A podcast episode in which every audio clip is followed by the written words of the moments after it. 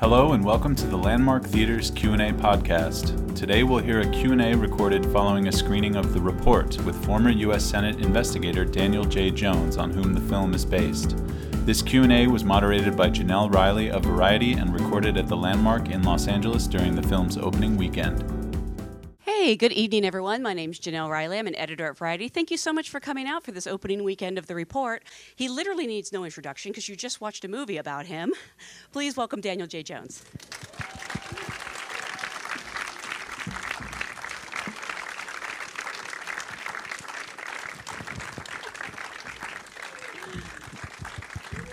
Sure, please do.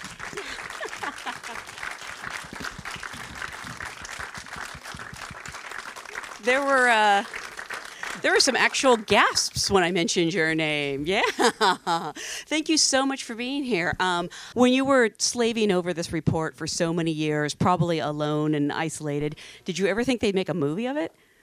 Well, first of all, thanks for everyone being here tonight. This is uh, it's super exciting to be here. Premiere day. Uh, no, of course you don't think about that uh, when it was happening. Although Senator, former Senator John McCain uh, used to say that all the time. Like this is this thing is a movie. This thing's a movie only because it was so crazy, right? You didn't actually believe it. But um, you know, this film and in fact the report itself wouldn't have been completed without John McCain. Really? Absolutely. That's really wonderful to hear. um, so, at what point did uh, were you approached with the idea of making it into a film? Right. So the full report came out in December of 2014. That's the executive summary, not the full report, I should say. Um, and my job after the report came out was to take calls from the press and academics and people in the creative community, and Scott was one of those people. Uh, but he set himself apart immediately because he was the person who was calling and asking about footnotes and, and books he'd read. I mean, Scott was really in the weeds. So for about a year, we just basically nerded out on the material, for lack of a better word. Uh, and I didn't really know what he was doing. He was just someone who called and was interested in the report. So I talked with him about it. Um, and then it's probably, you know, 18 or 24 months later that I actually realized what he was actually doing in the background after our talks. So, from the start, he knew that this might be the basis of a movie. Well, he was going to originally do a film based off the two psychologists. He- Um, he was inspired by a Vanity Fair piece called Rorschach and Awe, which was about Mitchell and Jessen, and that led him eventually to the report, which came out in December of 2014, and then led him to discussions with me. Wow. And the report, by its very nature, um, wasn't meant to garner attention. So, did it feel strange when it was you were finally able to talk to people about it? Right. I mean, uh, we we spent seven years on this, right? As a, as a as a Senate, two years in the tapes investigation, which Scott kind of you know pushes into about five or ten minutes of the film, and then five years in the larger investigation that led to the 6,700 page report. No, we couldn't talk about the contents of that report or anything we were doing with anyone uh, for that entire that entire seven year period. Did Scott ever say to you, like, what made him sort of change his mind, what it was about you that he found, you know, a more compelling story? You know, I, I've heard Scott, you know, uh, Yeah. field field this question before, um, but I think the more he got into the material, the deeper he got into the material, um, he realized it was a bigger story that he wanted to tell, um, and not just the the story of the report, but the story of writing and researching and the fight to release an executive summary of that report. When he first uh, talked to you about the idea of you being the central figure of this movie, were, were you a little bit uncomfortable? How did you deal with that? Well, I don't. To this day, I don't think that Adam is even the central figure of this film. I think it's the report itself that is the central figure. Like that is the star of the film, um, and I'm really proud of my contribution to that report. I think it's really important. Um, the senators did this, so it doesn't happen again. Um, and I hope it reminds people, particularly now, of the importance of congressional oversight. It's pretty insane that it's opening this weekend.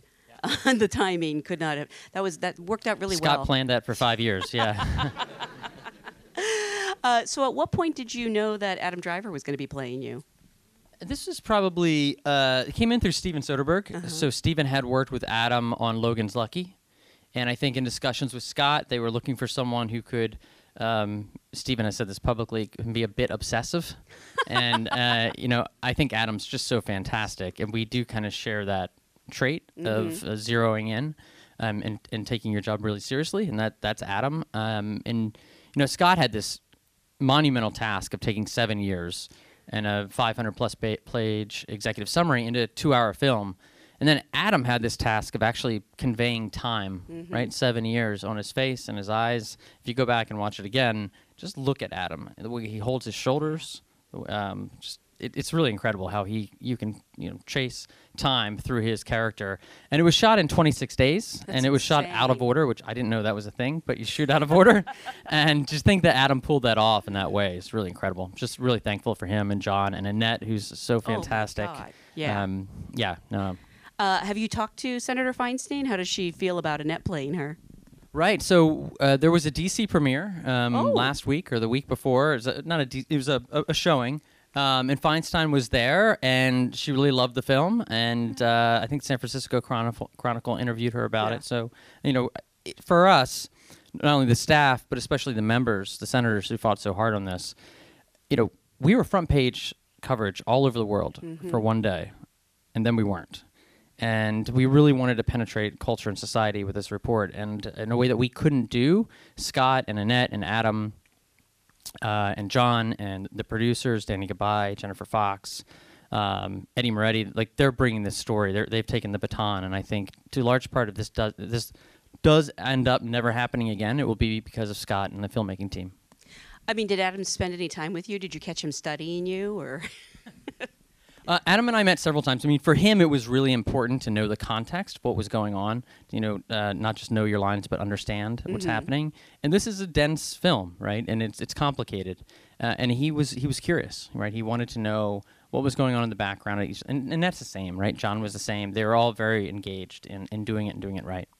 Uh, you mentioned that this is a dense topic, and yet I feel that Scott made it so accessible and, and fairly easy to understand for audiences. Did he run drafts by you, or did you have discussions about it? You know, to the extent I had any role in the film, it was uh, Scott would call me and be like, "Hey, if I say this, is that right? If I change this word to that, is that still right?" Um, and you know, a lot of times it would be fine, but sometimes it matters, right? So yeah, that was true in 2003, but in 2007 the program changed, so that word is not, you know, so that, that's basically what I did. You never went to set or anything? I, I was on set, but I was in the corner with a Wi-Fi and a laptop, and uh, you know they basically would call me over occasionally for that very thing. You know, we want to change something here. Does it make sense?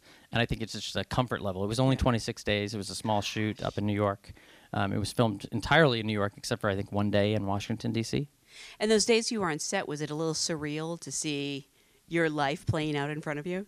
Well, like I said, I, I mostly try to stay Yeah. out of line of sight. Um, you know, respect Adam and the, the process. Uh, I will say, the first day I saw Annette Bening as Feinstein was was quite startling because she just inhabits Annette in a way that, or Annette, uh, Annette inhabits uh, Senator Feinstein in just this incredible manner. Isn't it insane? Do you know if they were able to speak at all, or? Well, they are. Fr- I mean, they're they've been associates um, for a long time. Oh, that's right. Right, They exactly. know each other. Yeah. Of course. Yep. Yeah, yeah. I wonder if did that have anything to do with uh, Annette taking the role? I wonder. Well, I think you know what's funny about Annette. Annette didn't need a reminder about what this program was or the Yeah. report. I mean, when it came out, of course, Annette read it, right? Read Annette's probably one of the hundred people who actually read the report when it came out. Um, so she was immediately on board. I think when she read Scott's script. And you know they're not making a documentary; that there has to be some creative license taken. But were you surprised with how closely it hewed to the truth?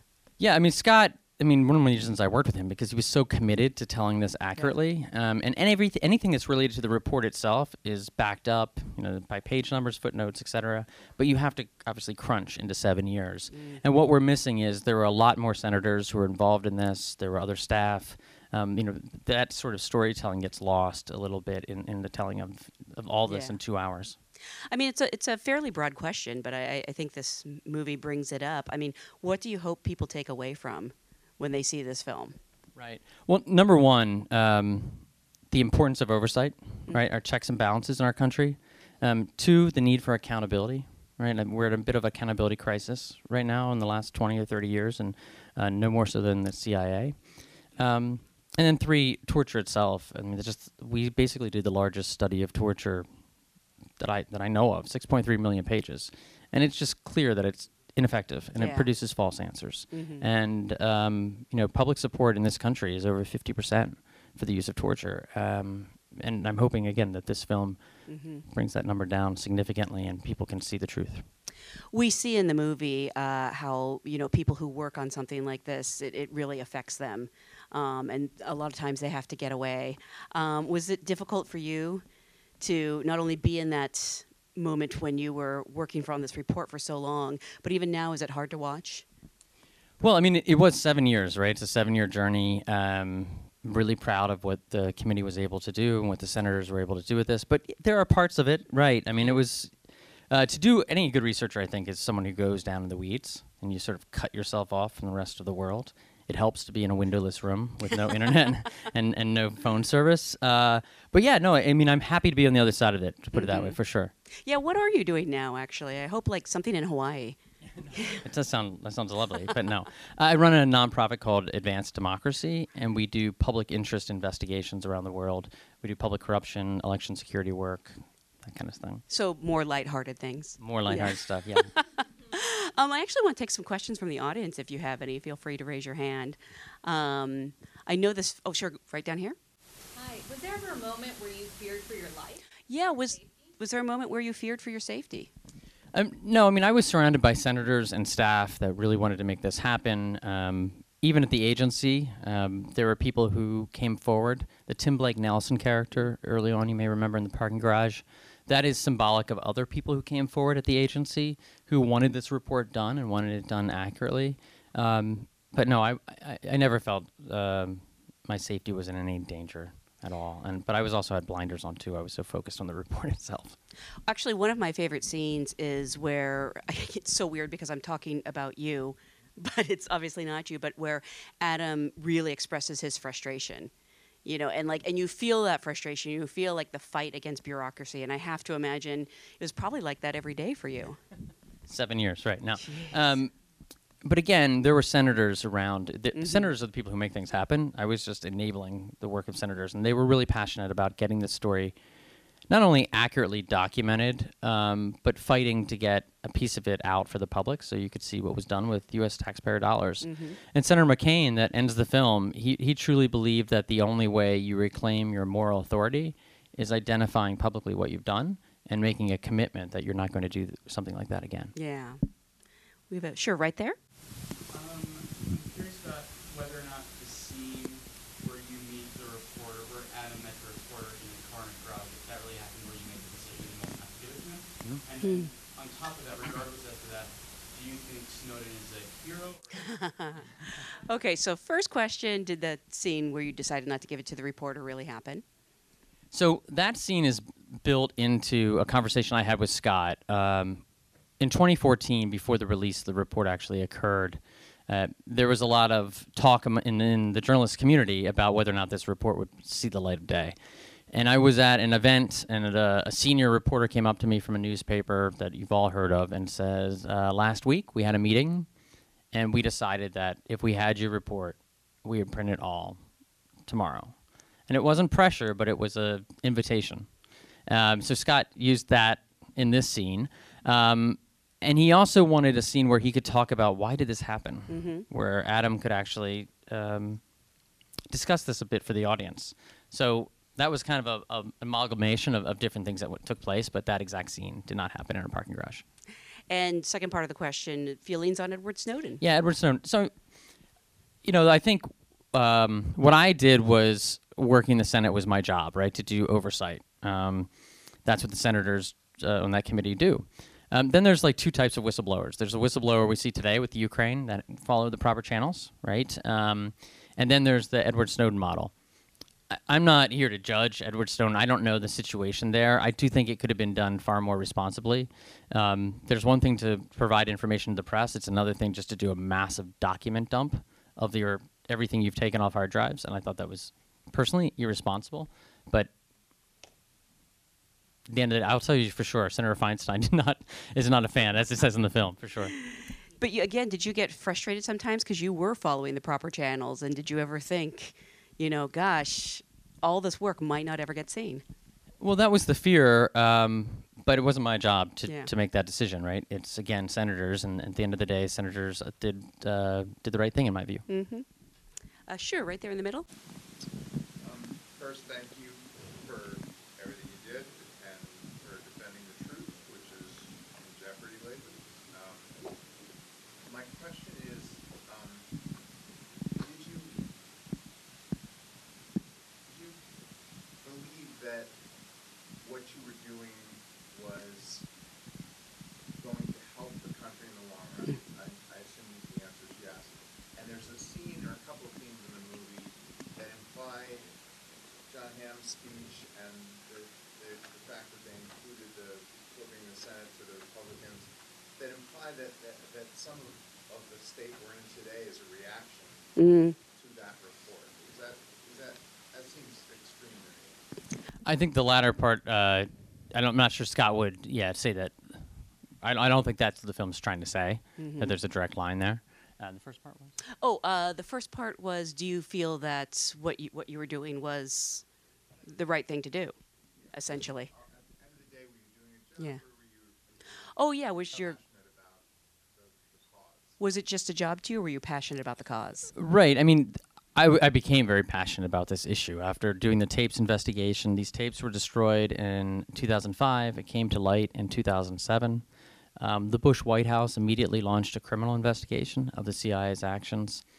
The Senate Intelligence Committee, where I was working, we launched a review. We spent two years doing that. Um, produced a, a report that was a little bit over 100 pages. Um, the senators, I testified in front of the Senate. And senators immediately voted 14 to 1 to launch a much broader investigation. Um, so it wasn't, I was passionate about it for sure. Um, senators were just as passionate about it, but it was really this issue. Of, torture is one thing to document it. People had heard rumors about the torture, and there's no doubt it was far worse than what the CIA had said. Um, but, but what I was taken by, and what I think a lot of the senators were taken by, was the misinformation and the lies. And it started not only under the Bush administration, right? So the CIA misled uh, George Bush, even Dick Cheney. Um, and then during the Zero Dark 30, you see that scene there. During the Osama bin Laden operation, the CIA was misleading President Obama. Um, and I find that to this day uh, to be the biggest takeaway of the report. Not the not the torture, as terrible as that is and as ineffective as it was. It was the repeated misinformation that the CIA provided to um, two presidents of different parties with zero accountability. We had one right here. Uh, Yeah, um, you know, I know in a two-hour movie, it's almost impossible to take all this information, these people, characters, play, uh, players in this whole drama, boil it down to a story. Seemed to focus on uh, uh, a few, few things, like those two contractors.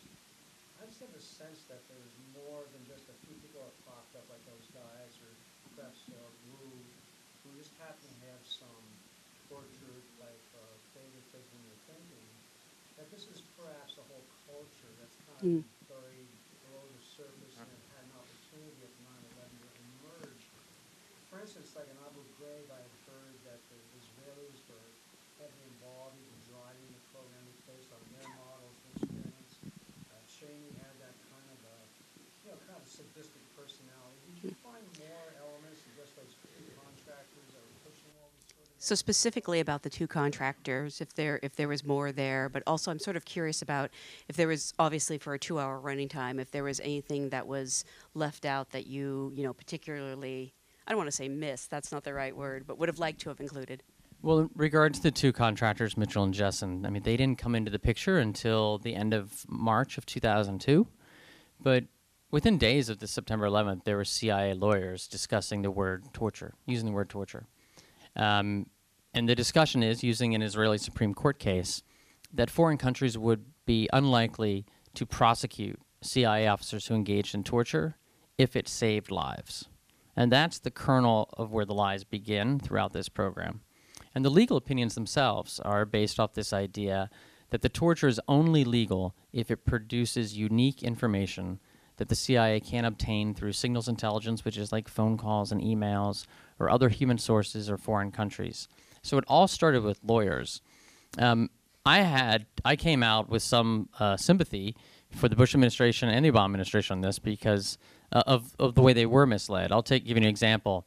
Uh, David Addington, Vice President Cheney's um, legal counsel, was on a plane to Guantanamo with the chief attorney uh, from the CIA, and David Addington says, "I hear there are tapes of the Abu Zubaydah interrogations. Right, these are the tapes that were destroyed." And the CIA general counsel says to David Addington, We don't tape interrogations. So he didn't answer the question. And we know this because there was an email from that CIA general counsel back to his colleagues, basically bragging. And he says, Addington asked about the tapes. Hmm. I told him we don't tape interrogations. Um, you see the scene with Senator Whitehouse that Scott has in there where he's like Addington Cheney and Adam Driver saying, no, it looks like it's coming from the CIA. Um, but you're, you're right to say, though, that all those forces were, were uh, underneath the surface, right? This idea that we don't give Geneva protections um, to Al Qaeda, all those things fit into the paradigm of Cheney and others. But to say that this was a Cheney led program, which is simply is not, um, is not consistent with the CIA's own internal records. And is there anything that uh, you would have maybe liked to include um, that didn't make the final cut? I have to imagine it was a very tight script. Right. I mean, it was just- it, this the executive summary itself is 500 pages, right? So there are tons of additional examples. I think Scott did a fantastic job of choosing the ones that are cogent and memorable, um, and he gets he gets in the weeds, but not far enough to, to lose you. I mean, um, the dirty bomb plot, which um, Scott has in the film, is probably you know 20 pages in the executive summary. Um, but again, Scott goes off and summarizes it perfectly in three minutes. I, I wish he was around when I was writing the report. I was mean, I, say, um, yeah. I think we have time for one more question. Huh, right there. Question about the psychologists involved. What became of them? on, on the role of the psychologists, I mean, they did get paid over eighty million dollars, over eighty million dollars for this program. So there's no doubt a financial incentive. But Jim Mitchell was a, a true believer in this long before 9/11. Um, you know, his perspective. He has a book out. Um, is that the CIA wanted to do a lot worse than the SERE techniques, and that he saved them from going down a road of doing even more dastardly deeds. That that's that's how he tells the story. Um, but everything else Scott has in the film is entirely accurate. They had no language skills, no cultural expertise, had never conducted an interrogation before. Um, so it's it's really amazing that we were able to go down this road as a country. And then again, the cover up aspects of it, I think, are perhaps more alarming than anything else. Um, well, I want to remind everyone this movie is now in theaters, so please spread the word. Let everyone know that it's playing here. I want to thank you so much for your work. Thank you for being here. Thank, you. guys for being. Here. Thank you so much for being here. Thanks for listening to the Landmark Theater's Q&A podcast. If you want to hear more conversations with filmmakers about the latest independent, foreign, and documentary films opening at Landmark Theaters, be sure to subscribe on your favorite podcast app or visit our podcast website at landmarktheaters.podbean.com. You can also check out our YouTube channel for videos of Q&As and other exclusive content. See you next time.